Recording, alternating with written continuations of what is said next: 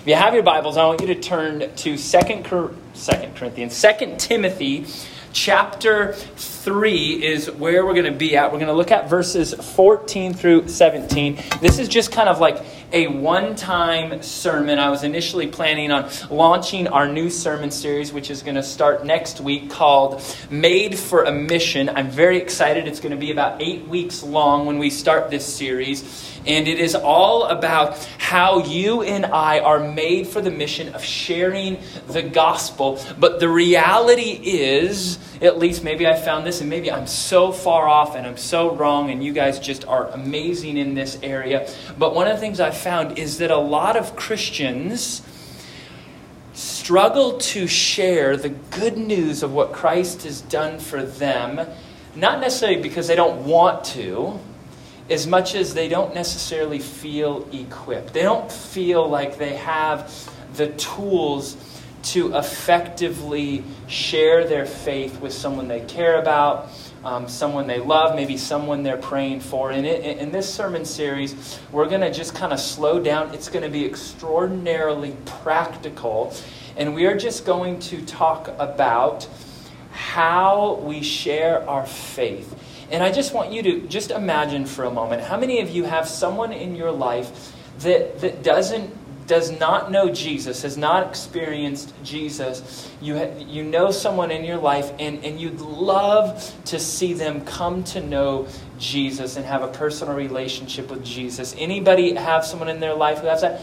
Now imagine for a moment that you got the opportunity to share the gospel with them very clearly and by the grace of God, imagine if they came to know Christ as their Savior because you shared the gospel with them. Can I get an amen? How amazing would that be? Amen?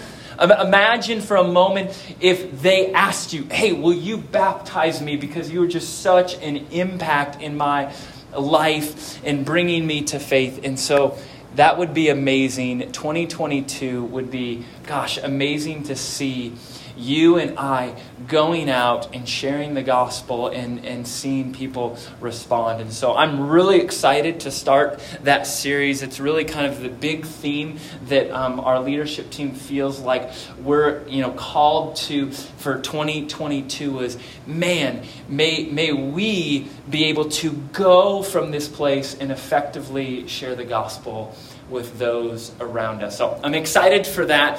Today, um, I want to preach that this is this the sermon title is this right here. The most important thing to do in 2022. Y'all, I made it rhyme. The most important thing to do in 2022. Raise your hand if you set goals or if you have New Year's resolutions. Anybody? Anybody? A few of you. Raise your hand if you don't have any goals or New Year's resolutions. Okay, Okay, we got one for you tonight, guys. I'm, I'm excited. I, I, I don't say this lightly. I, I really do feel like this right here, if there is one thing that you could do, if there's one thing that you could accomplish, if there was one habit that you were to begin, it would be this one right here. And I want to start with an illustration. A number of years ago, um, there was a book written. Uh, by a gentleman named Charles Duhigg, and he wrote a book um, called The Power of Habit. And uh, many of you know this. Brain science these days has just made just radical progress. The things that scientists know about how our brains work and and, and how so many of our decisions and so many of our habits that we have, it is driven by what is going on in our brain. And so, this book, The Power of Habit, what the author does is he kind of takes kind of recent research in brain science to point out and clarify why we do the things that we do why we have the habits that we have. What, what, what does it take to break a habit? What does it take to create a habit. And in this book, he comes up with a term, what he calls keystone habits. Everybody say, say keystone habits. Keys, now say it like you mean it. Keystone habits. Okay, so keystone habits, he points out, this is very interesting to me. Keystone habits are a, a, a, a, a habit that is so significant, that it is so important, that it begins to have this domino effect in the rest of the areas of your life. It's a single habit that changes dramatically different parts of the rest of your life. And, and he takes this term from an architecture term. A, a keystone, maybe some of you know this, I did not. So imagine a, an arched doorway that is made of bricks. Now, at the very center is going to be a brick that is called the keystone in this arc. Now, what's interesting is this, this brick at the top of the arch here holds the least amount of weight, but if you take that one keystone brick out, the whole thing falls apart. And it's this idea of there are certain habits that change and hold together and, and create momentum in different areas of your life. So let me just mention a few, and then I'm going to talk about the most important one. Now, probably the, the one that is referred to as most as a keystone habit is exercise. So, exercise, Duhigg writes this in his book. He says, exercise triggers people to start eating better. He says it adds um, that, that people who have exercise have increased patience, less stress, and more productivity at work. Um, how about this one? This is a good one. Those of you who have kids, gathering your family around the dinner table on a regular basis is a keystone habit. It has this multiplying effect in other areas of our life. And it says, he says this um, having a family dinner around the table every night, it may seem small, but it is a significant impact.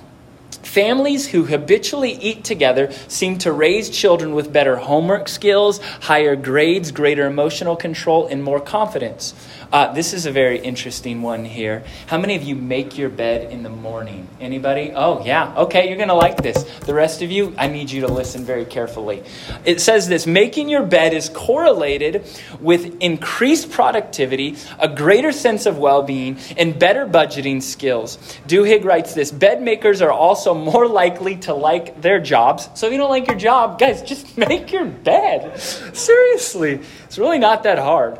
Um, they own a home, uh, exercise regularly, and they and they feel well rested. Isn't that really interesting? I, I, have actually read this in a number of different places, and they talk about how in the military it's so important to make your bed and keep your place all tidy. That's a big deal, and this is one of the reasons why. Here's the last one: um, the the keystone habit of routines. Just having a routine, whether it's a morning routine or a bedtime routine, whether it's getting to bed at the same time every night or following a regular morning routine, having consistency in your day produces a cascade of positive effects.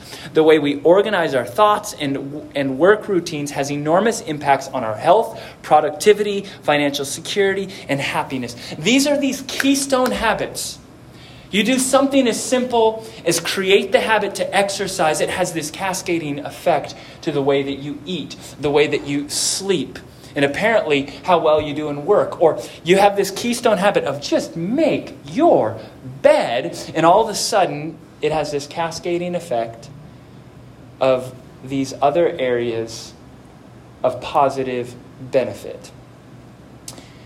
Tonight, I want to talk to you about I, and this is not an exaggeration, I wonder if it is the most important, the most significant keystone habit for you and I.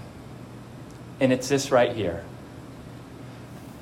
reading God's Word every single day. I believe that this is one of those habits that if you do, every single day. By the way, it takes anywhere, I, I, I heard this in a podcast, I'm going to definitely mess it up, but the first number is 21 days. It takes at least 21 days. Sometimes it takes up to like 128 days for that habit to get created. So just, you know, get through a quarter of the year and you're there, right? But if you read God's word each day, I promise you, it is this kind of keystone habit that it will change and transform your marriage. It will give you greater wisdom and knowledge and insight in your parenting. It will affect your attitude for the better, obviously. It will open your eyes and reveal you to the false beliefs you have about yourself, about others, and point you, remind you, and guide you into the person God has called you to be. It is this keystone habit that will change literally every single area of your life.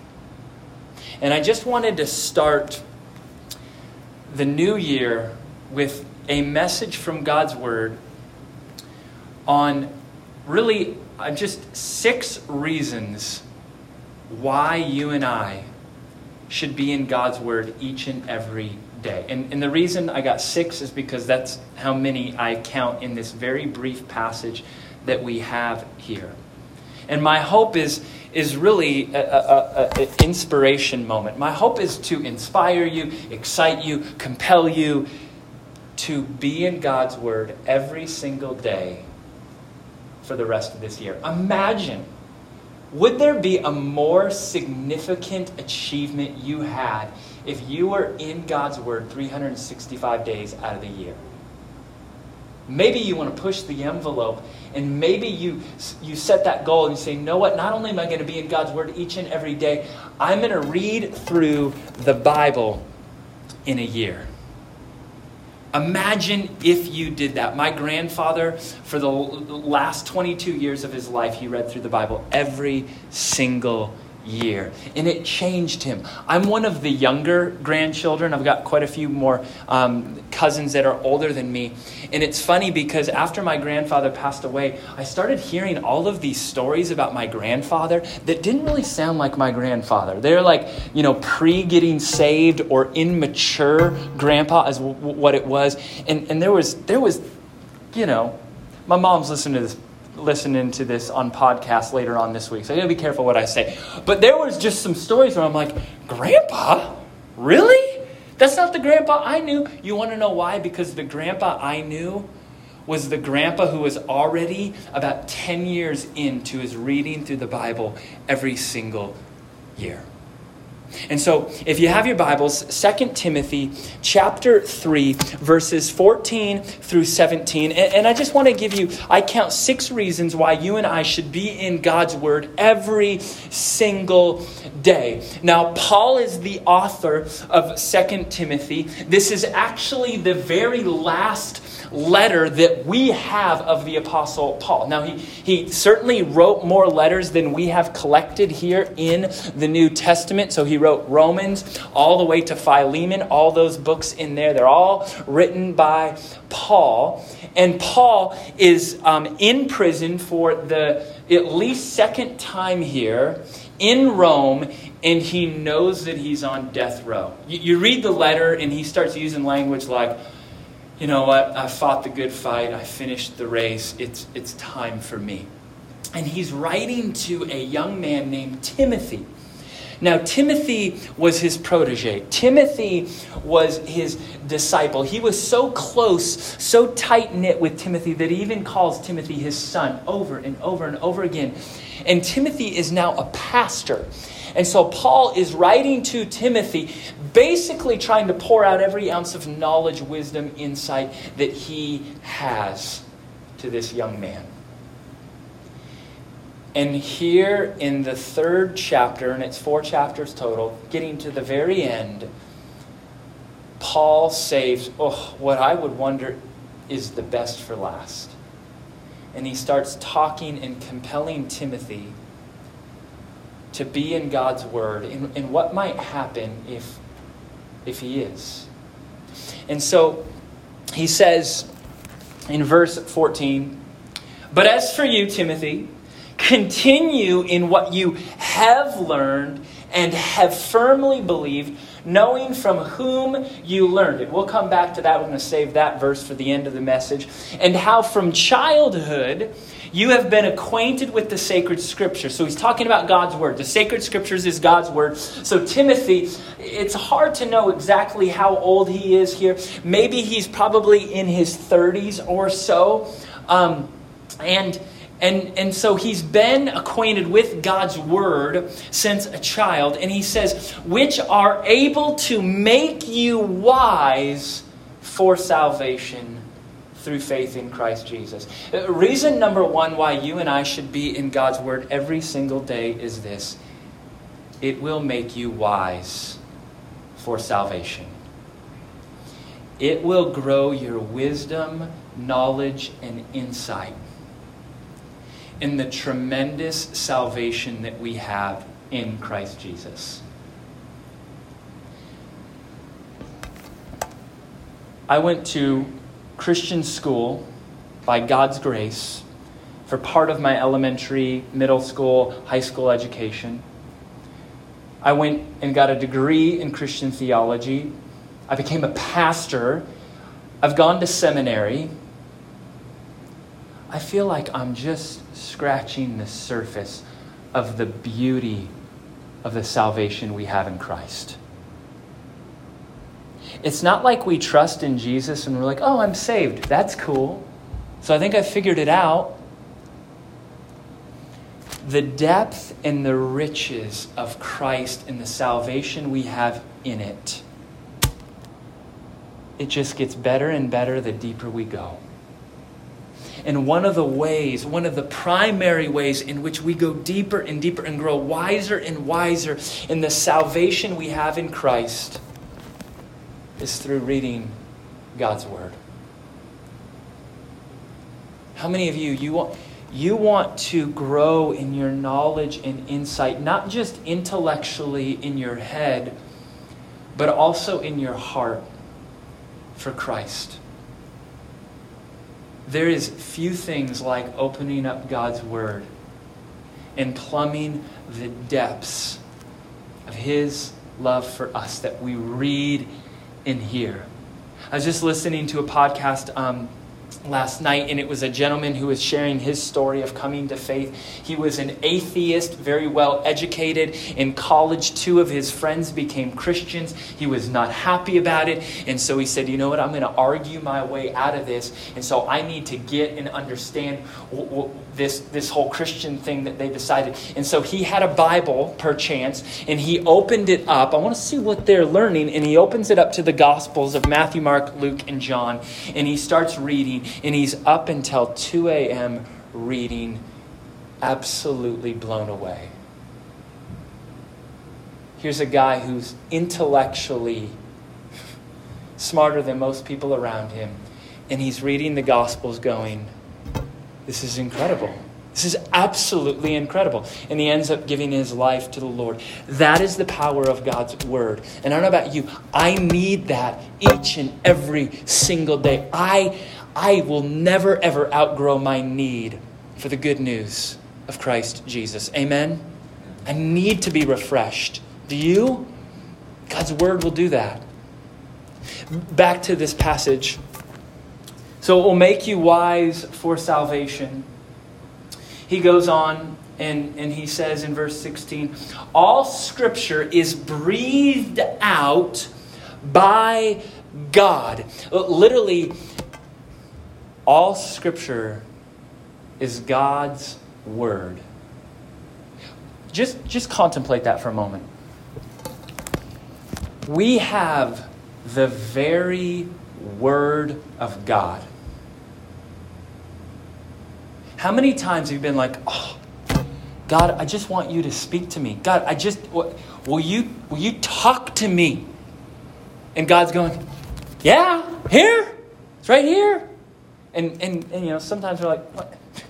not that way, right? Or like, that, you know, that takes too much time. Do we realize that we have the very Word of God right here?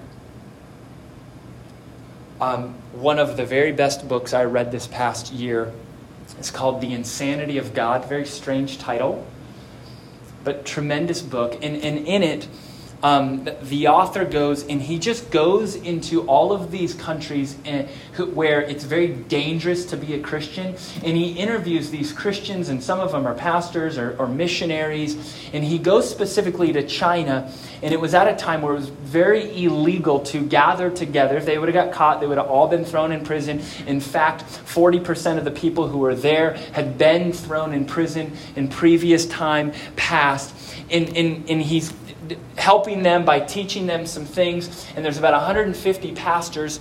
Um, and on the very last day, he wakes up and he sees one of the leaders with a Bible and he starts tearing chunks of the Bible out and just handing it to these people. And, you know, maybe you'd be like this. I know I'd be like, you know, just telling my kids this. Like, we handle the Bible with some grace here. Like, hold it here, right? Anybody?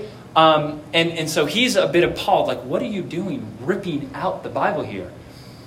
And so he goes and talks to this leader, and the leader says, Oh, you need to understand that none of them have a Bible because you can't get them around here. And so I've just given each pastor a book of the Bible. And what they're going to do is they're going to bring it back to their house church. It's about 20, 30 people. And they will teach through that for the next year. Most of them will most likely memorize it. And they held this one little book, you know, not the whole book, but they were holding, you know, like the book of Esther or the book of Genesis. one of them got Philemon. Like, yeah, if you don't know, that's like one chapter. It's like, what about the guy who got John, right? What? But they're just all holding it with this sense of awe.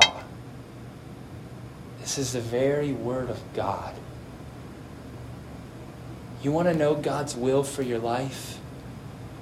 It's right here. And may I remind us, guys, the goal here is, is, is not to get through the Bible, but to get the Bible through us. Not to just get through God's Word. Okay, I did my reading for the day, I'm done. But to get God's Word in us and through us. This is the very Word of God.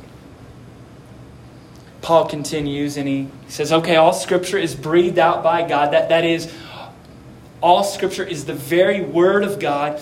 And he says, and it is profitable for teaching, for reproof, for correction, and for training in righteousness. So, so Paul is now shifting gears, and, and, and now he's getting to the point where he's not just talking about why we should read God's word, but he is teaching us what God's word will do to us. God's word will teach you. God's word will reprove you. Have you ever read God's word and you're like, "Oh dear. Yeah, I'm I guess I'm not really doing that very well." And we call that conviction. In anybody? Amen? Me neither. Never happens ever, right? Here's the thing about God's Word that is so powerful. If we truly, deeply read God's Word, what will happen is God's Word will start reading us. It'll start peeling back the layers of our life. It'll rebuke us, reprove us. It will show us and reveal maybe an area of pride or arrogance or maybe some folly you're walking in, or maybe just flat out sin that you are unrepentant in. In, in Hebrews chapter 4, it says, For the word of God is living and active. It, it, it literally say that, that this book is active, it is actively at work in your life and it is sharper than any two edged sword, it will pierce into and divide in division of soul and of spirit, of joints and of marrow, and discerning the thoughts and intentions of your heart. When you read God's word on a consistent basis, it will open your eyes to so many areas of maybe false belief that you have. Maybe it'll convict you of some things that you've been fearing that you should be walking in faith in. Maybe it'll open your eyes to the kind of parent you've been. That happened to me this past week. Where it's like, oh, that's right, Lord. Yep, I needed that. And then I get my pen and I, and I write it down. This also, I think, is the reason why when we open up God's Word, we should have a pen and a journal right next to us to really take to heart what God is speaking to us. So we ought to read God's Word because it, it is reading us. It's, it's teaching us, it's reproving us, it's correcting us, it's training us in righteousness. Verse 17, that the man of God may be complete that word complete is the idea is, is that you will be perfect. There is no other book, period, that will make you more complete than God's Word. There is no book that will shape you, that will mold you into who God has called you to be, like God's Word. It is meant to make you complete, make you into the spouse God's called you to be, the friend God's called you to be, the, the employee, the employer, the steward of your finances. This book will make you and I complete. What a great word! What an encouragement. And it's right at our fingertips. Two more. That the man of God may be complete. And then here's the, here it is and equipped for every good work. Equipped for every good work. Here's what God's word will do for us. Not only will it show us who we are to be, it will teach us how to be that very picture that it gives us. It doesn't just teach you what a godly husband or wife looks like, it teaches you that. Read the, read the book of Proverbs. Read Ephesians 5, verses 21 through 33. It doesn't just teach you to be something, it teaches you how to be those things. And so some of you are like, man, I wish I had more wisdom when it came to finances. Great! God's word will equip you for that. Check out Proverbs 31 chapters, 31 days in a month, one per month. Read through that book 12 times a year. You might have to catch up in February and those other months, but you got this. Or you want to grow and deepen your faith in Christ God's Word will teach you how to do that. You want to know what it looks like to raise godly children. Read Genesis. It will tell you how not to do that. And then read Proverbs, and it will tell you how to do that. And then read about the life of Solomon, and again, it'll tell you not, how not to do that. God's Word will equip you. Some of you are like, man, I wish I knew how to pray. Great! Read all the Psalms. Read what Jesus has to say about prayer in Matthew 6. Some of you are like, gosh, what does it look like to truly forgive? Glad you asked. God's word will equip you for that. Look at Jesus and what he does. Some of you are going, what, what does it even look like to be a follower of Jesus? I'm glad you asked. Open up the Gospels. Just read them one page at a time. God's Word will teach you how to do everything you need to do. You know, so many of us, we, we want to know God's will for our life, right? God, what is it that you have for me? Who is it that you're calling me to be? Did you know that the vast majority of that information you're looking for right here, ready to equip you. Here's the last reason. This one's especially for parents or those who aspire to be parents. But I want to backtrack for a moment, go back to verse 14.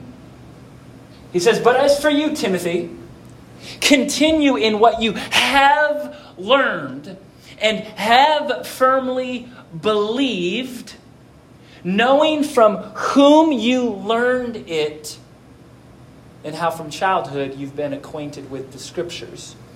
He is compelling Timothy to reflect both on what he has learned, but namely who he's learned it from. Do you know who he learned it from?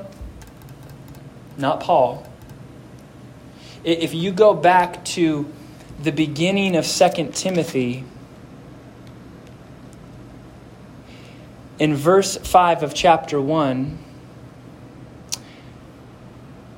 I am reminded of your sincere faith, Timothy, a faith that dwelt first in your grandmother and your mother. Timothy is a third generation follower of Jesus. Because he had a mama and a grandmama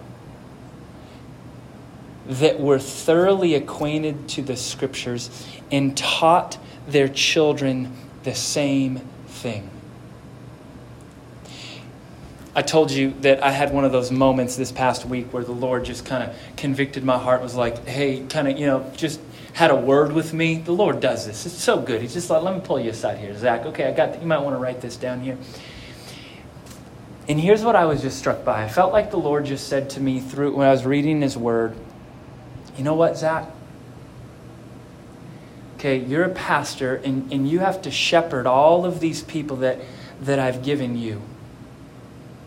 But the most important job you have in your life is shepherding your family. That, that, that, that if by God's grace somehow our church grew to some thousand odd people, 2,000 people, people are getting saved left and right and baptized left and right, and my kids are all walking away from the faith. Those of you have kids, you get this. What a waste. I, I, I missed it. And I, I would completely miss it. And I was just reminded of gosh, the most important job I have for the rest of my life, the most significant thing that I can do, period,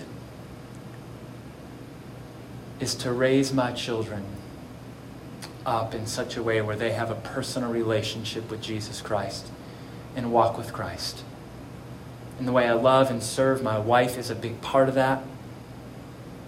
I don't know about you. Melissa and I, maybe we're too young for this. She's getting older. She's almost 40. So, not me. Gosh, much younger. I'm only 35. We got a long way to go. But her. Anyways, we talk about our grandkids. And we think about that, not that, that third generation legacy. And Timothy is being reminded by Paul what an impact his mom and grandmother had, and how they were the ones that showed him the scripture. Why should you read your Bible each and every day for the rest of your life, especially parents? Because you have kids that are watching. I don't know about you, but after I graduated, I started reading my Bible for basically one reason alone. I saw my grandfather do it, and I saw my mom do it, and I saw my dad do it. That was enough for me to start the habit. Kids are watching. Let's lay that legacy out. Let me end by just giving you, in the fastest way possible, a few brief tips of how to do this successfully. So hopefully you're sitting here going, that's it. Yep. New Year's resolution. I got this. Read the Bible each and every day. Four or five quick things. How to be successful. Here's what you need to do pick a Bible. Seems simple enough. Pick a Bible. And don't just pick any Bible, right? My recommendation is pick up a study Bible.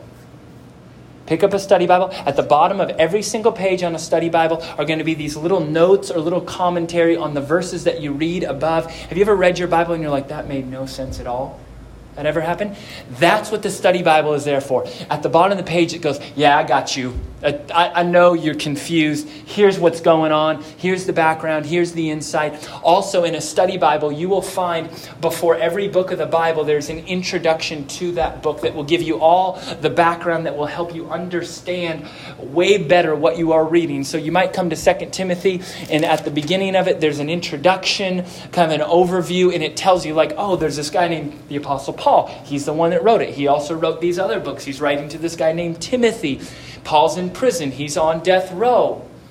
This is about AD, 65. It will, it will lay out stuff, and all of a sudden it will make way more sense. So pick a Bible, and I recommend a study Bible. I prefer ESV, it's the most literal translation, but that's, you can, NIV, those are all good. Pick a plan. Pick a plan, right? Pick a reading plan. Now, I'll, listen, imagine if you read through God's Word this whole year. Just go big, yo. Just go big, right? Go big. I recommend a reading plan through the Bible that is not chronologically, because then you get to the Gospels in September. That can be challenging.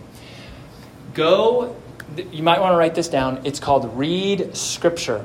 Very simple. It's an app on your phone. It will give you a reading plan. It gives you these incredible videos from the Bible Project. Very helpful. And the readings are scattered. That's a psalm a day. And then you typically get something from the New Testament, something from the Old Testament. So Pick a Bible, pick a reading plan, pick a time in which you are going to do this. I, I, if I had time to do this, I would share with you all these different research studies that have been done to, for, for people and the difference between them picking a time to do something and them saying they're going to do it, but they don't pick a time. It's literally, you're like 3,000 times, no, no joke, 3,000% more likely to do something if you set the time to do it. So set a time. So I know whatever day of the week it is, what time I'm in God's Word. The next is this pick an environment. I initially said pick a place. I literally have three places in which I will read God's word. One of three places where I'll do it. I will not do it in bed. Tried that. Fall asleep. Doesn't work. I, I don't do it on a couch. Just you sink way too low. It doesn't work. So I have a chair I, or at the office or sometimes I'll do it at Starbucks. I put on some nice headphones, noise canceling. Sometimes I won't even listen to music. It's just my way of saying, I don't want to talk to you right now. I'm just, you know, I'm having one of these moments, right? So pick an environment, right? And then pick up a pen and a journal. Pick up a pen and a journal and just write down the things that God is teaching you as you go. And then here's the last piece. Guys, unfortunately, it just kind of comes down to discipline, like to do this. Unfortunately, it just comes down to you just got to, sometimes you just got to step up and do it. And there's certain habits in our life that when we begin them, they feel like duty, right? Just absolute duty. I got to eat better. I got to exercise. I got to read or whatever it is. It feels like a duty. And then after a while, sometimes it's day 21, sometimes it's day 128, it all of a sudden goes from duty to delight. The bridge between duty and delight is discipline. Just do it. And I want to compel you to do that. And just see what God does over this next year. When you commit to Him each and every day, a time where you dive into His Word. Let me pray for us. Father, we just we we thank you for your word. What a gift, what a blessing. God, would you compel us to be in your word each and every day? Lord, some of us, maybe we need a partner, a friend, accountability to help us be in the word each and every day. God, would you give us what we need? to create this discipline of being in your word each and every single day. And we know that you will be at work in us and through us because of it. Pray this in your name. Amen.